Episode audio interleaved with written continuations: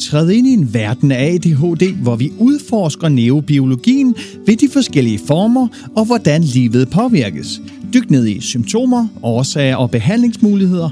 Jeg deler indsigt og praktiske værktøjer til at håndtere ADHD.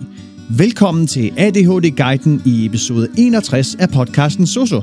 Mit navn er Kenneth Vedel.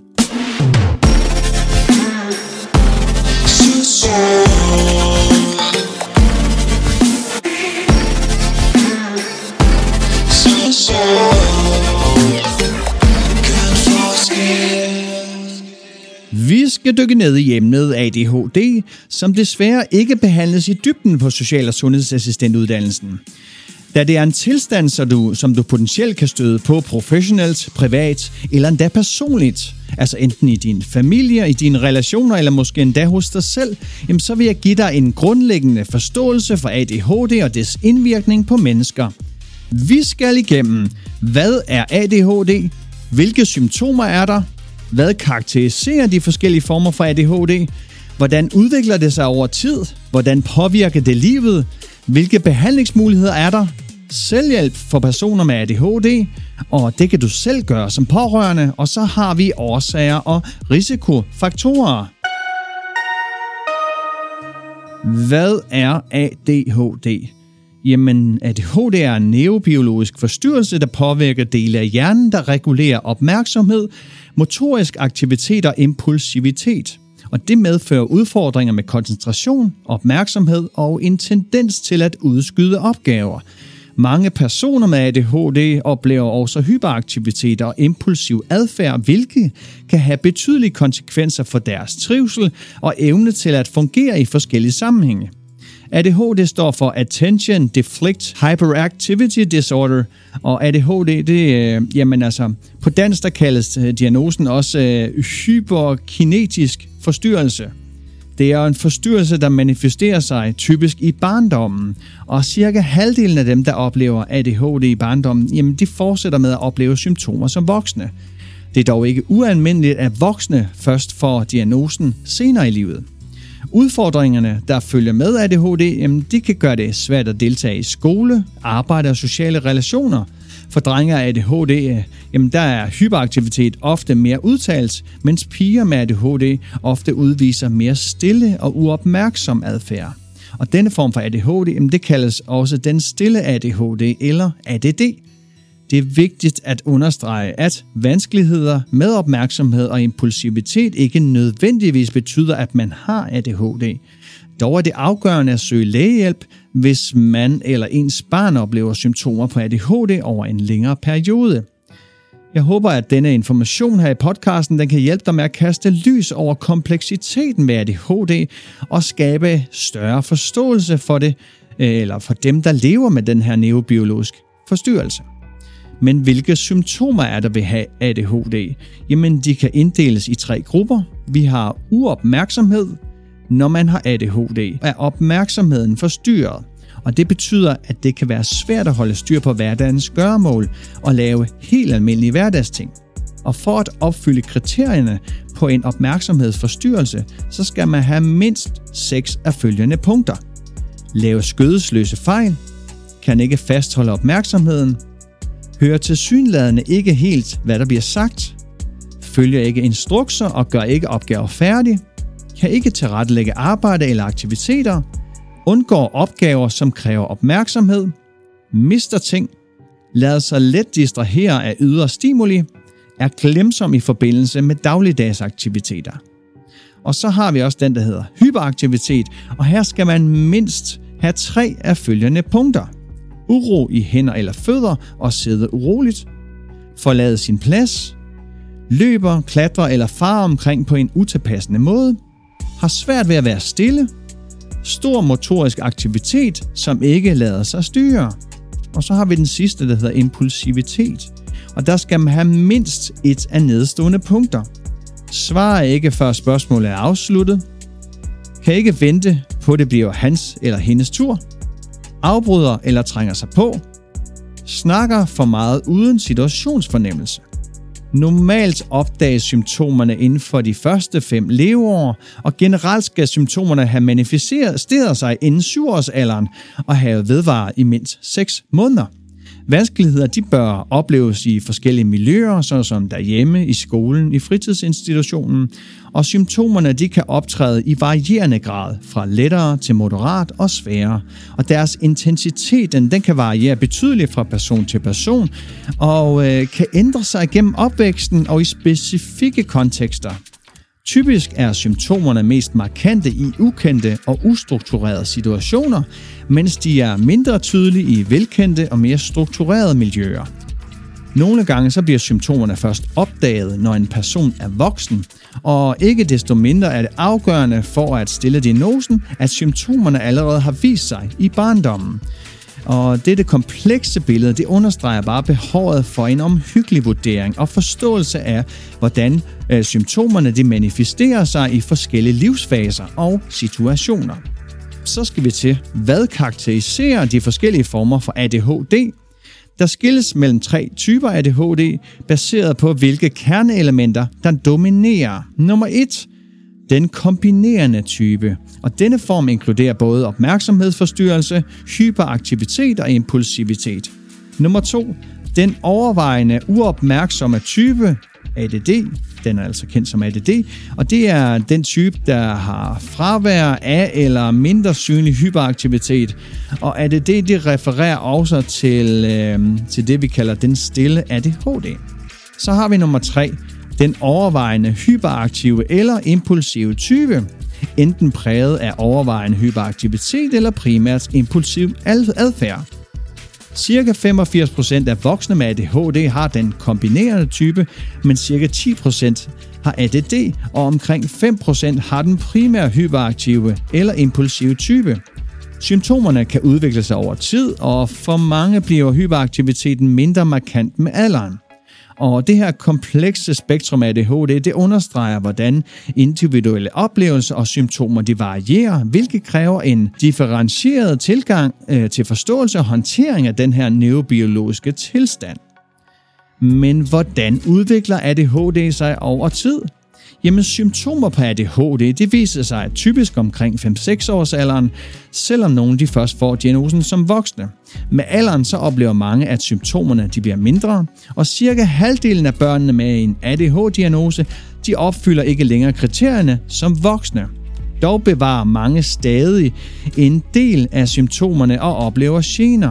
Hyperaktiviteten den aftager ofte, øh, men erstattet, øh, eller erstattes nogle gange af en indre uro og restløshed. Og koncentrationsbesvær og vanskeligheder med at fastholde fokus er fortsat udfordringer for mange. Nogle af de lærer måder at kompensere på, så de kan fungere inden for normale rammer, og problemerne de opstår ofte i forbindelse med større livsændringer, hvor nye krav præsenteres, såsom starten på ny uddannelse, jobskifte eller flytning. En betydelig del af mennesker med ADHD de har først diagnosen som voksne, enten fordi de først søger udredning der, eller fordi forstyrrelsen er blevet overset, eller måske fordi børnene er blevet store og flyttet hjemmefra, og nu er der mere tid til sig selv, hvor man oplever en uro indeni.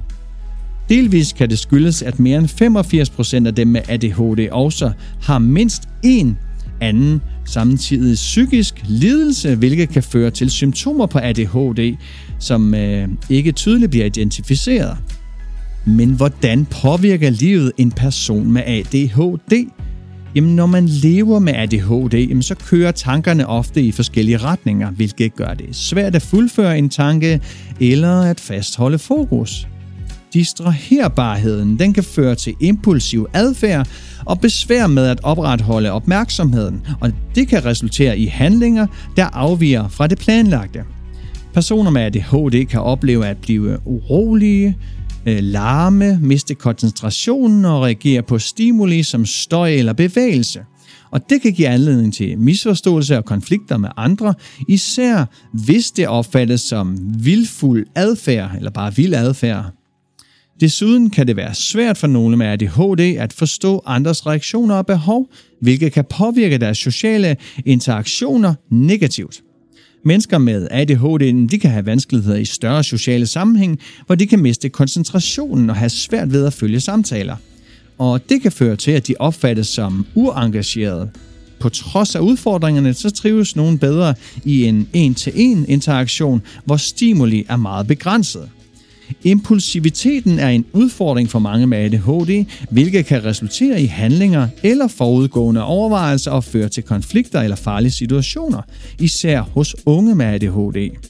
Negative oplevelser som mobning eller kritik, jamen det kan forværre følelsen af utilstrækkelighed og føre til angst eller adfærdsproblemer. Selvom hyperaktiviteten den ofte aftager med alderen, jamen så erstattes den samtidig af indre uro og restløshed og koncentrationsproblemer, mm, de gør det svært at lære nyt, opnå overblik, hvilket kan påvirke skoleforløbet og selvværdet negativt. Voksne med ADHD mm, de kan også støde på udfordringer med at overholde tidsplaner, aftaler og gennemføre større opgaver, hvilket statistikken afspejler i kortere uddannelsesforløb og hyppigere jobskifte. Til trods for de her udfordringer, mm, så kan de fleste mennesker med ADHD trives og fungere i dagligdagen med den rette støtte og behandling – og det er vigtigt at understrege, at med passende intervention, så kan personer med ADHD opnå trivsel både socialt og fagligt, både i privatlivet og på arbejdspladsen. Så skal vi til, hvilke behandlingsmuligheder er tilgængelige for ADHD. Jamen, mange børn, der lider af ADHD, de kan opleve yderligere udfordringer, såsom adfærdsforstyrrelser eller angst som en konsekvens af deres tilstand – Problemerne de opstår ofte, når barnet ikke møder tilstrækkelig forståelse i sine omgivelser, føler sig under pres og måske endnu ikke har fået en diagnose. En tidlig diagnose og støtte kan bidrage til at skabe den nødvendige forståelse og forhindre yderligere udvikling af problemerne. Uden passende støtte, så risikerer man at indgå i negative mønstre med omgivelserne eller udvikle angst og depression og tidlig behandling giver derfor bedre muligheder for at forebygge andre psykiske lidelser. Den valgte behandling den afhænger af sværhedsgraden af tilstanden samt om patienten er barn eller voksen og om der er tilstedeværelse af andre psykiske lidelser. Hos voksne med ADHD spiller medicin ofte en central rolle i behandling, hvilket ikke er tilfælde hos børn. Psykoterapi er ofte førstevalg for børn, og øh, når barnet er lille, fokuseres terapien primært på forældrene. Behandlingen den kan omfatte psykoedukation, altså lær ADHD at kende. En vigtig del af behandlingen det er, at man lærer, hvad det vil sige at have ADHD. At man lærer sin sygdom at kende for at blive bedre til at håndtere den. Så bliver det også kaldt for psykoedukation. Psykoedukation det kan enten være et særskilt forløb eller en del af et terapiforløb. I psykoedukationen der kan man også lære om følgesygdomme, dem man har og hvordan man kan håndtere dem. Er barnet lille, er psykoedukationen rettet mod forældrene. Så er der psykoterapi, som øh, jamen det er ofte i en såkaldt kognitiv adfærdsterapi. Og i terapien vil fokus være på de udfordringer, der er forbundet med ADHD og eventuelle andre psykiske lidelser som følger af ADHD. I terapien der lærer man at forstå sygdommen, så man bedre kan håndtere den, og man lærer andre måder at reagere på. Så er der medicinsk behandling. Har man ADHD i svær grad, er det ofte nødvendigt at supplere med medicin, for medicin den har en god effekt på kernesymptomerne og hjælper med at holde fokus og opmærksomheden rettet mod én ting ad gangen. Og medicin kan være en forudsætning for at få noget ud af terapien, og medicinsk behandling bør dog ikke stå alene. Det kan også være nødvendigt at give medicinen mod følgesygdomme som f.eks. angst og depression så er der sociale støttemuligheder. Og det kan være hensigtsmæssigt med forskellige pædagogiske og sociale indsatser, især i forhold til børn. Det kan fx være hjælp i hjemmet eller støttepersoner i daginstitutioner, skole eller fritidshjem. Og øh, som ung eller voksen, jamen, så kan man have brug for støtte til at komme i gang med en uddannelse eller til at komme ind på arbejdsmarkedet. Så har vi noget om selvhjælp for personer med ADHD.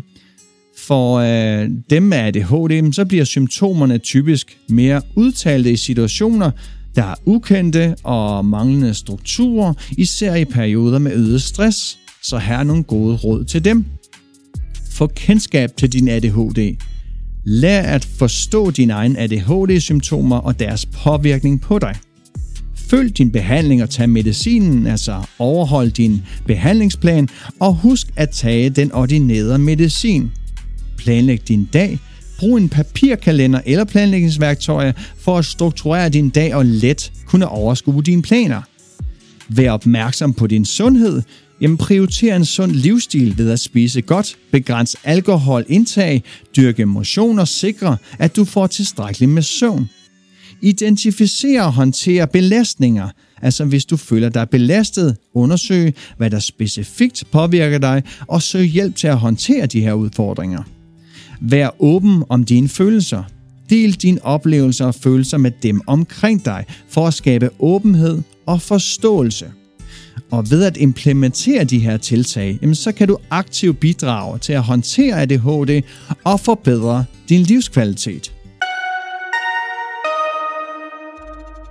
Det kan du gøre som pårørende. Det kan være udfordrende og opslidende at være pårørende til en person med ADHD, både som forældre og som pårørende til en voksen person med ADHD. Derfor er det vigtigt, at du passer på dig selv og holder fast i dine egne interesser og aktiviteter. Og det kan være gavnligt at tale med andre i samme situation. Både børn og unge og voksne med ADHD, jamen de kan også have gavn af hjælp fra pårørende til at strukturere hverdagen. Så gode råd til dig, der er pårørende. Sæt dig ind i sygdommen og få viden om symptomerne og behandlingen. Hjælp med at skabe struktur og i gang sætte konkrete opgaver i dagligdagen. Pas på dig selv og sørg for også at tilgodese dine egne behov. Tal med andre, som er i samme situation. Og så er der gode råd til dig, der er forældre til et barn med ADHD. Sæt dig ind i sygdommen og have realistiske forventninger både til dig selv og dit barn. Skab struktur og regelmæssighed, så dit barn får en fast ramme, så det kan bevæge sig mere sikkert indenfor. Spis for eksempel på samme tider, have faste sovetider og lave klare aftaler og regler og give tydelige instruktioner. Henvend dig direkte til barnet, når du skal give en besked, og sørg for at have øjenkontakt.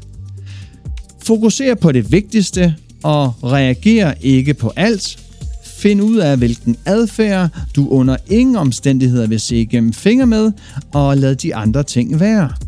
Prøv at være tålmodig og rolig, når du er sammen med dit barn, selvom han eller hun er ude af kontrol. Hvis du er rolig, er der større chance for, at barnet også bliver det. Giv mere positiv end negativ opmærksomhed hver dag, og husk at opmuntre og rose dit barn for det, som han eller hun er god til eller gør godt. Så skal vi til, hvilke årsager og risikofaktorer er der ved ADHD. Øhm, det er en neuropsykiatrisk lidelse, hvilket betyder, at hjernens udvikling den adskiller sig fra det normale. Forstyrrelserne er komplekse og mangfoldige.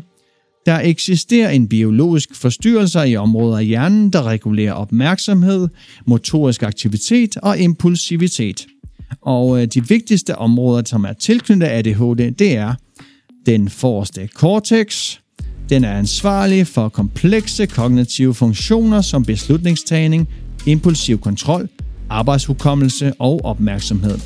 Forstyrrelser i de områder er ofte forbundet med impulsivitet og vanskeligheder med at fastholde opmærksomhed.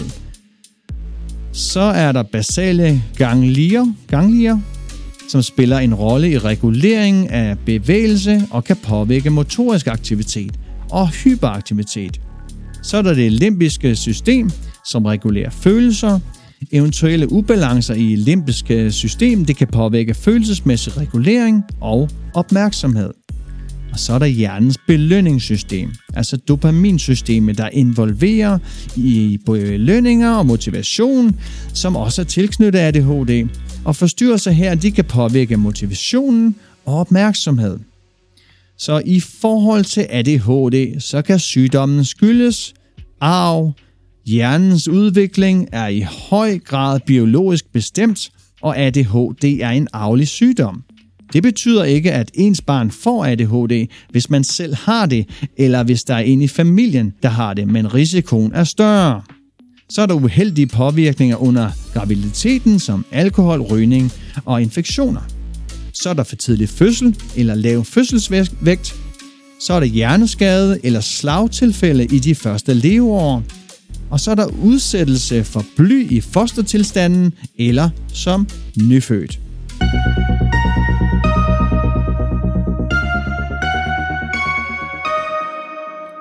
Så kom vi igennem dagens ADHD-cirkus. Jeg håber, du får ny viden og et smil på læben. Husk, hvis livet nogle gange føles som kaotisk baggrundsmusik, så er det måske bare dit ADHD-remix. Vi har været igennem, hvad er ADHD, symptomer, de forskellige former, hvordan udvikler det sig, hvordan påvirker det livet, behandlingsmuligheder, selvhjælp, det kan du gøre som pårørende, årsager og risikofaktorer. I næste afsnit skal vi dykke ned i nyrerne og urinvejene. Tak fordi du lyttede med. Du kan finde mig på det sociale medie LinkedIn, og har du spørgsmål, forslag til emner eller andet, er du velkommen til at sende mig en mail på sososnabelag.positivlivsstil.dk, og du kan se links i show notes. Og så ses vi bare derude, hvor vi ønsker at gøre en forskel. So